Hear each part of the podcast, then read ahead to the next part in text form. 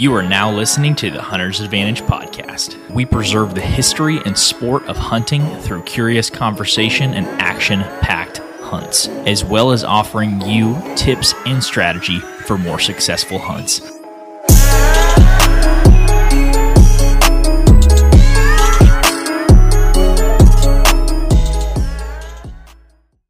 What's up, everybody? Welcome back to the Hunter's Advantage podcast. This is episode number 119. And today I'm flying solo. I'm Christian Babcock, your host, and I'm just going to be doing this podcast all by my lonesome. So it is the 27th. It is Tuesday. I'm sure we're going to drop this episode on Wednesday, but I wanted to get here. I wanted to get on the podcast and talk about a little bit of my mess ups this past weekend on our first hunt ever in Kansas for whitetails. And I wanted to talk about it while I was fresh in my mind and the topic that came to mind while I was thinking about this was shot sequence. So a lot of things happened last weekend. We hunted quite a bit in Kansas. There's some fun stories, and we just dropped a YouTube video uh, on the channel uh, all about the weekend. You can watch most of the highlights there, but Jake and I are going to jump on a podcast on Thursday that we'll probably release later in the week, and we will detail all about our Kansas hunts and what we saw, what happened, where we messed up, what we're going to do going forward, that sort of thing. On today's podcast, what I really wanted to talk about was the importance of creating a shot routine and sticking with it when you're in hunting scenarios. This is probably going to be a pretty quick episode because one, I'm not a professional archer, I'm just a bow hunter. And two, I probably can't solo talk about shot routines for 40 minutes or an hour, but I'm going to talk about how I messed up a little bit, my own personal evidence of this, and, and how I think it can maybe benefit you guys to have a shot routine. So, a shot routine, kind of what is it? For me, it is just a standard process that I go through on every single shot to make sure that what I'm doing is consistent and the same every single time. Just like your anchor points on a bow, you want your shot routine to be the same every single time so you have a repeatable process that you can go back to so you can go back to just to make sure you're having a consistent shot every single time. So what mine usually looks like is drawing back my bow and this may be wrong according to a lot of people, but what I like to do is acquire my trigger first. I know a lot of people like to acquire the peep sight, uh, acquire their anchor points, nose on the uh, tip of the nose to the string, corner of the mouth, jawline, all those sort of things. For me, I have a, a release that is very heavily set, so it takes a lot of pressure to set it off. So I like to deeply acquire the trigger with my index finger before I even get into my peep sight. So once I do that, then I'm going my anchor points. First one's corner of the mouth, second one's jaw, third one's nose. And I don't even really know if I keep them in an exact order. I just make sure all those are good.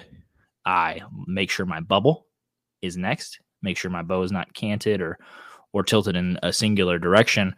And then I obviously start my aiming process and I have to accept the float, accept that that pin is going to move in and off of the target spot that I am looking to shoot at, and then just execute my shot as far as gripping, making sure my finger is completely around the trigger and pulling with back pressure until that surprise shot ends up happening. So I give you a little bit of backstory because my shot routine ends up taking me usually I would say it'd be extremely normal for me to pull back my bow and it might be 20 seconds before I end up firing that shot or 15 seconds uh, after I do acquire my anchor points, acquire the trigger, pull through my shot, and that surprise shot ends up happening. Well, this last weekend, I let my shot routine break down in hunting. And it's kind of like that Mike Tyson adage, you know, everybody has a plan until you get punched in the face. And in hunting, it's kind of the same because you have this plan, you have this routine that you go through, and you know, you go home and you shoot your bag and you're just pounding X's on your bag. And then you go to the 3D range and you know, you're 10 ringing and 12 ringing some targets, and it just everything seems to be working correctly. And, you know, I think that's fairly easy in a in a no no pressure situation when you're shooting targets. It's not a tournament or you're shooting your bag in your backyard. because you're relaxed. It gives you you have plenty of time and a limited amount of time to execute your shot routine and make a good shot. Well, well this last weekend when we were hunting, uh, I decided on one of the last evenings to go hunt off the ground because the spot that I was going to hunt was very far back off of the area that we ended up parking, and it was a long walk. So I was like, you know what? I in the vein of mobility, I want to be able to move around on this piece quite a bit, and so I'm going to go in on the ground. Well, what had happened was I tucked myself back in a cedar, and I was had my bow, had my camera arm, had, had everything set up in the cedar, and there wasn't a very big hole for me to shoot through, but I drew back while I was sitting there, you know, no pressure on me, just to make sure I had some clearance. While hunting this new area, I busted a couple does on my way in, and it was uh after that I was like, well, I hadn't been seeing hadn't deer in three straight sits, so I was like, well, I know I busted deer, but at least I'm seeing deer. This is a positive. So I kept trekking on, got upset, got set up in the cedar, like I said, and about 10 minutes before dark, up the trail that I had walked in on, here comes the same two does. Well, what happened was I was on the ground. These does followed the exact trail that I walked in on, and on the ground they were about five yards away from me, which was crazy. I mean, it's awesome to see deer up that close, but uh, from a bow hunting perspective, it's pretty impractical to be that close on the ground if you're not already drawn or prepared. So by the time they got on me, it was, you know, they were within 25 yards from the first second that I saw them. So that happened. They walked into five yards. I let them work past me a little bit. Didn't wasn't really moving much. You can see this in the YouTube video, but I sat there and, of course, like they always do, they found my trail. They scented me and they started stomping. Well, they didn't know exactly what I was or what was going on. So the first doe ran out to about 20 yards and you know continued to blow. And even though I was probably close to a mile back in this piece of public, I was like, you know what? This doe's blowing. I've been wanting to shoot a doe all weekend. I'm going to try to get a shot off on this deer. And I'll figure out how we're going to drag this deer a mile out later. So, anyways, I pull back on this deer and you can see this, like I said in the video, I'm going to keep referencing the video because it's some video evidence. But I get in full draw on this deer. And like I said, that 10 to 15 shot second shot sequence, or that 15 to 20 second shot sequence that I usually take in my backyard when I'm shooting 3D, went out the window. It's a pressure cooker situation where a deer is standing at 20 yards.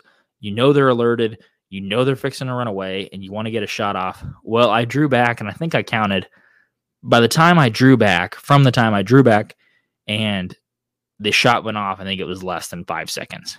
And I know there's a lot of hunting scenarios where that's okay. And a buck runs in on you and you get in full draw and you kind of just have to either punch the trigger or just make the shot go very quickly. So you're not making sure your bubbles level and going through your checklist and your process. Well, this was one of those situations. I knew this deer was fixing to walk out uh, of my life and I just decided I wanted to get a shot off. So what happened was in the middle of this, I noticed, or in the middle of this, I didn't notice that my cam was smashed into a cedar limb above me.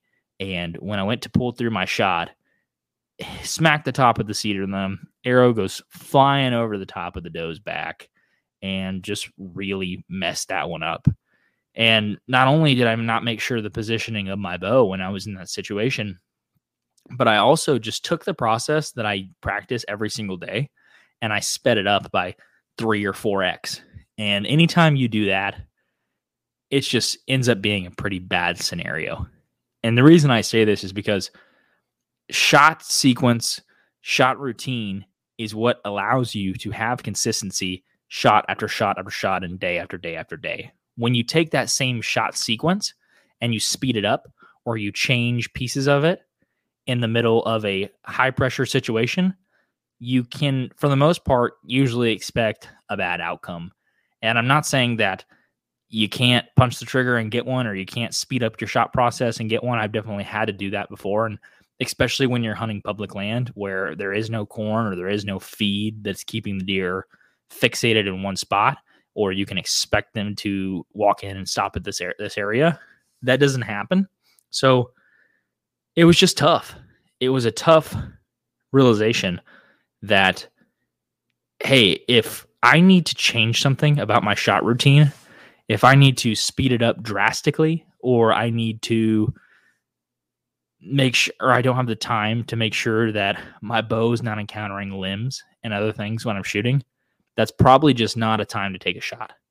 And if it's on the buck of a lifetime or a buck that you're going to get one opportunity at, I understand that. But for me, I just got really antsy on wanting to shoot a doe. And I've talked about it in the past before. It's really easy to get greedy out there. It's like, well, no, I put in the effort. I want to harvest this doe. I'm going to make it happen by any means. And that's just a pretty poor attitude to have. So this last weekend was not a good one for me in, in terms of shot process. Uh, there were shots that were rushed. There was routines that were abandoned. And I just wanted to get on the podcast real quickly and talk about shot routine, the importance of it, and why you shouldn't abandon it in a hunting scenario. It's like hunting's interesting because you take this awesome routine that you've built, you take all this practice that you've had in the summer and maybe the spring leading up to the deer season, and in some scenarios, it can go all out the window. And it's like a, a guy who's planning for a you know an, an elk hunt needs to shoot 400 yards and practices these long range shots where he can you know take a minute to to get his sights and pull through the trigger and you know, make a, a great shot and he develops a routine. And then the second an elk runs in at 400 yards and it's do or die, that routine goes out the window.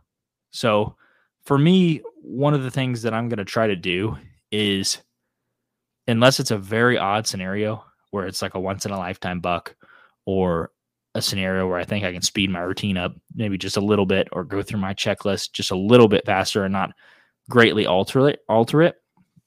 I want to be able to walk away and let that bow down if I feel like I am not going to be able to execute a good shot routine. So, with that being said, that's my plan. This weekend, I'm hunting in Oklahoma. I've got deer coming in like clockwork, and I hate going into an opener of a state looking for some redemption, but I am. It's where I'm at, and it stinks. But I'm gonna try to institute that shot routine. I've been working on it all all week so far. So just the last couple days I've been home. I've been keeping my bow on the couch in my office and I'll go out throughout the day, shoot three or four arrows, shoot 20 arrows, grab one arrow, do some one arrow training. I'll just go out and shoot my bow on four, five, six different occasions and just walk myself through that checklist mentally. Draw back, acquire the trigger, anchor points, let the pin float, pull, pull, pull, and just not compromising on that routine because that routine, when I can implement it and I can do it on my pace at my time, it's something that allows me to be extremely accurate. So, some of you guys might be listening and say, hey, that's cool. Shot routine's awesome. But, you know, if it's do or die, I'm going to punch the trigger and let it fly. And I say to each their own on that. And, you know, there's some, like I said, there's some scenarios where I, I might do that too. But on a doe, on a deer like that, I don't want to risk wounding one. I don't want to risk messing it up just for one of those. So that's what I think about shot routine. It may be fairly basic, it may be simple, but I just thought it would be interesting to get on here and encourage some of you guys that may be going through some of the same issues. It's so funny as a bow hunter, as someone who's been bow hunting for 12 or 13 years now, I can go back to the infancy of bow hunting and messing up so quickly. And it just feels like bow hunting is one of those things when you get a little high on yourself, humility is coming your way. And I, I hate eating humble pie. Uh, my, my Prime Nexus 4 had not had a single miss on it all last year. Went three for three with it last year, and here I am putting uh putting some misses on it early in the season in Kansas. But it is what it is. This is one of the reasons that I love bow hunting is because it's just these massive highs and these massive lows. And sometimes you can be well practiced and you can put in all the effort and you can still mess it up in the moment because, like I said, hunting is a pressure cooker. And just like I was talking with uh, Jake Ayers and Jake Gaylord last weekend. The only man that will never miss is the man that never takes a shot. So that kind of gave me a little bit of encouragement, and I made up that quote by myself. So hopefully, I'm not stealing that from anyone. But man, bow hunting is humbling. I love it, but I hate it sometimes. And I this week is going to be my week of just instituting that shot routine, drilling it into my head before the bulk of the season gets here, and not compromising on it unless it's a very, very unique scenario where I just kind of need to speed it up and get it done. So that's my mess up from the last week. Hope you guys enjoyed a little bit of it. Hopefully, this shot routine podcast was somewhat informational to you guys. If you guys want me to do a deep dive on this topic, have no problem doing that. Just let me know. Or we can even bring on an expert in the archery space that's not just some Okie bow hunter trying to share his opinion. So let me know. Send us a message on Instagram, hunters underscore advantage, or send us a message on TikTok or wherever you want to get a hold of us, YouTube. Um, and I did want to tell you guys we're going to do a Hunt Talk episode. So Hunt Talk has been one of those series on the podcast that has been extremely popular, and we run it all the way through hunting season. Where the week after a weekend hunt or a week long hunt, we'll jump on the podcast, talk about what we learned, what happened, what's going on in the deer woods, and don't fret because I know it's deer season. A lot of you guys have seen that we've been in the woods with our Instagram stories and our YouTube video we just put out. Hunt Talk starts this week. We're going to put an episode out on Friday for you guys with Jake and I talking about this last weekend and our first experience in Kansas. So that's coming. Get ready for it. If you guys are enjoying the podcast, there's a lot of you guys that listen, and I beg you, please leave us a rating and review on Apple Podcast. We have 75 ratings and reviews right now. We need to get up to 100, and we'll give away a hat when we get to 100. So it's like a it's like a $35 hat. So pretty good. Or sorry, $30 hat. It's a pretty good deal for you guys just to go down, click five stars, leave us some feedback. Um, and we will choose one of those reviewers to give a hat to. So thank you guys so much for listening to the podcast. We appreciate you guys so much. And be on the lookout for the next Hunt Talk episode. Hunt Talk season two is coming on the Hunters Advantage podcast. And that'll be out this Friday. And then, like we said, every single week after that. We'll recap the hunts from last weekend. Appreciate you guys, and we'll catch you in the next one. Peace. Thank you guys so much for checking out the Hunter's Advantage podcast. If you enjoyed the episode, make sure to leave us a rating and review on Apple Podcast, Spotify, YouTube, or wherever you listen to the podcast. Thank you guys so much, and we'll see you in the next episode.